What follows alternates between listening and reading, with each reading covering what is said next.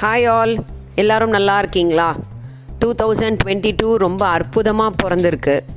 ரொம்ப சந்தோஷமாக பிறந்திருக்கு. அப்படின்னு நம்ம எல்லாரும் மனதளவில் சந்தோஷமாக நினச்சிக்கணும்.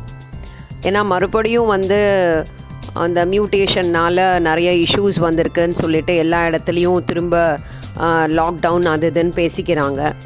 இருந்தாலும் நம்ம செல்ஃப் டிசிப்ளினோட செல்ஃப் கிளென்லினஸோட நம்ம மற்றவங்களுக்கு எந்த விதத்துலேயும் பரப்பக்கூடாது அப்படிங்கிற அந்த ரெஸ்பான்சிபிலிட்டியோட நம்ம இருந்தோம்னா நம்ம சேஃபாக இருப்போம் அப்படின்றது நம்மளுக்கு தெரியணும்.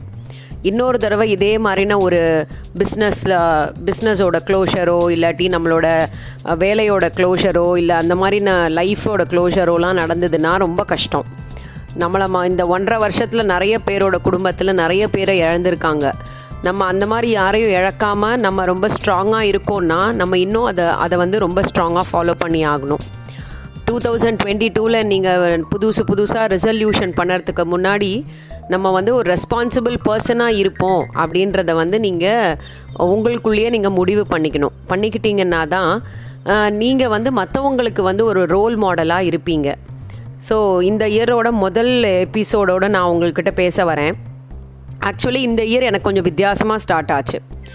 ஒன்றாந்தேதி என்னை வந்து ஒரு அழகான ஒரு ஃபங்க்ஷனுக்கு இன்வைட் பண்ணியிருந்தாங்க. சீஃப் கெஸ்ட்டாக வரணும் அப்படின்னு சொல்லிட்டு.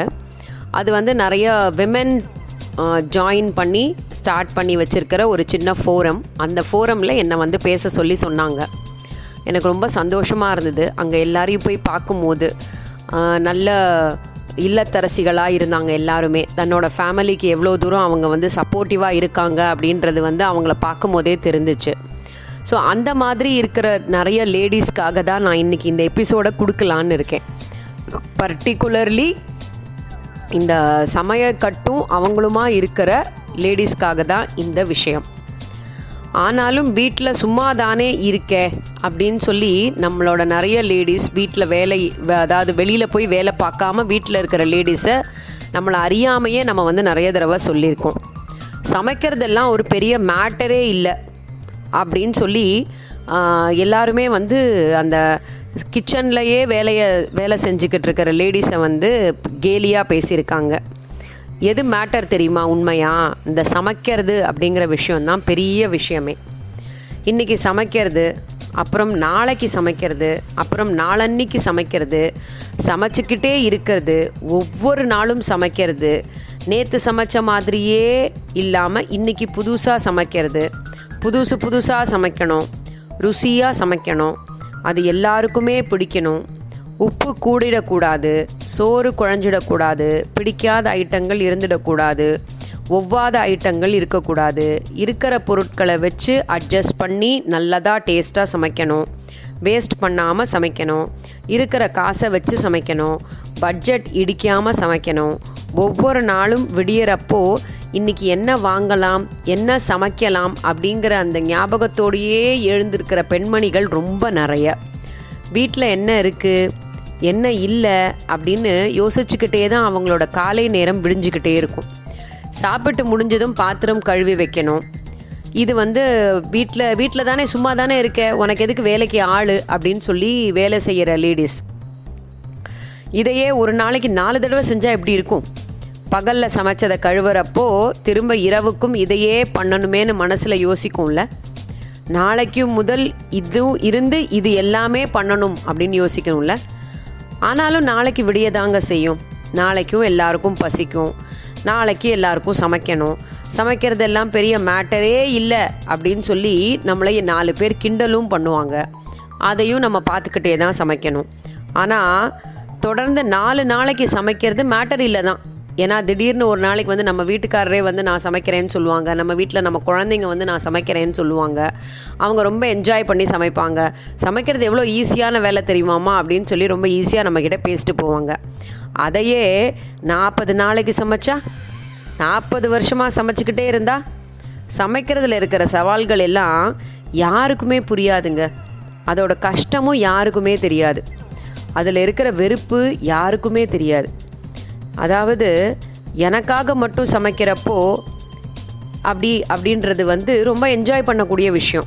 இதுவே ஒரு அஞ்சு பேருக்கு சேர்த்து சமைச்சா அந்த அஞ்சு பேருக்கும் வேறு வேறு டேஸ்ட்டாக இருந்தால் அந்த அஞ்சு பேருமே அவங்க அவங்களுக்கு சமைச்சு கொடுக்கறதுக்கு நாம தான் பிறந்தோம் அப்படின்ற நினைப்பில் இருந்தால் உட்கார்ந்த இருந்த இடத்துல இருந்துக்கிட்டே சாப்பாடு கொண்டு வா அப்படின்னு சொன்னால் இதில் உப்பு இல்லை அதில் உரப்பு இல்லைன்னு ஒரே கம்ப்ளைண்ட்டும் பண்ணினா சாப்பிட்டு அப்படியே அதே இடத்துல சாப்பாடெல்லாம் விட்டுட்டு போனால் இதெல்லாம் நினைக்கிறப்போ நம்மளுக்கு எவ்வளோ வருத்தம் இருக்கும் கஷ்டமாக தானே இருக்கும். நம்ம வீட்டில் நமக்காக சமைக்கிறவங்களை நாம் எந்த அளவுக்கு கவனிச்சிருக்கோம்? இது எல்லா அதாவது நான் இப்போ சொல்ல போகிற சில விஷயங்கள் இவ்வளோ நேரம் நான் சொன்னது கிச்சனில் எப்போ பார்த்தாலும் சமைச்சிக்கிட்டே இருக்கிற ஒரு பெண்மணியோட மனசில் இருக்கிறது. இப்போ நான் பின்னாடி சொல்ல போகிறது அவங்கள நம்ம எவ்வளோ அழகாக பார்த்துக்கிட்டு இருக்கோம் இவ்வளோ நாள் அப்படின்றது. நம்ம வீட்டில் நமக்காக சமைக்கிறவங்கள நம்ம எந்த அளவுக்கு கவனிச்சிருக்கோம்?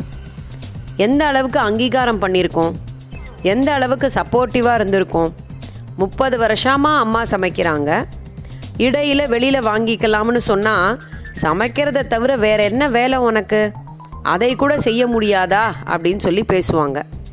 இங்கே வந்து கிண்டலாக வேற ஒரு பதிவை வேற போடுவாங்க எஃபிலையும் ஸ்டேட்டஸ் அப்டேட்லேயும் என் வீட்டில் மனைவிக்கு கிச்சன் எங்கே இருக்குன்னே தெரியாது அப்படின்னு வேற சில கமெண்ட்டான ஒரு ஸ்மைலி எல்லாம் போட்டு சில பேர் வந்து சில ஆண் வர்க்கம் வந்து கமெண்ட் வேற அடிக்கும்.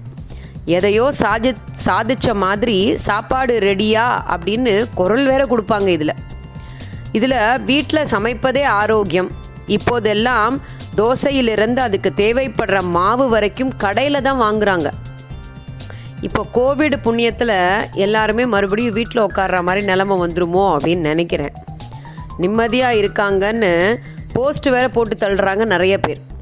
மூணு வேளையும் ஆரோக்கியமான உணவு சாப்பிட்டு நிம்மதியாக இருக்கேன் நான் அப்படின்னு சொல்லி ஸ்டேட்டஸ் அப்டேட் வேற எஃபியில் ஆனால் சமைக்கிறவங்க ஆறு நாள் அடுப்படி வேலையாக இருக்கியே.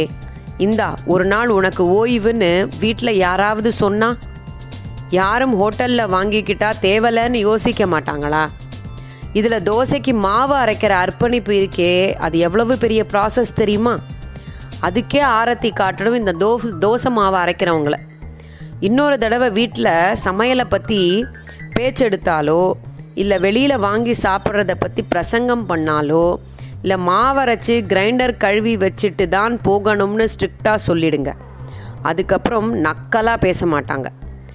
கருவறை பத்து மாசம்னா சமையலறை வாழ்நாள் முழுவதும். தனக்கு பசி இல்லாத போதும் பிறர்க்காக சமைக்கணும். ஒவ்வொரு தாய்க்கும் ஒவ்வொரு மனைவிக்கும் சமர்ப்பணம்.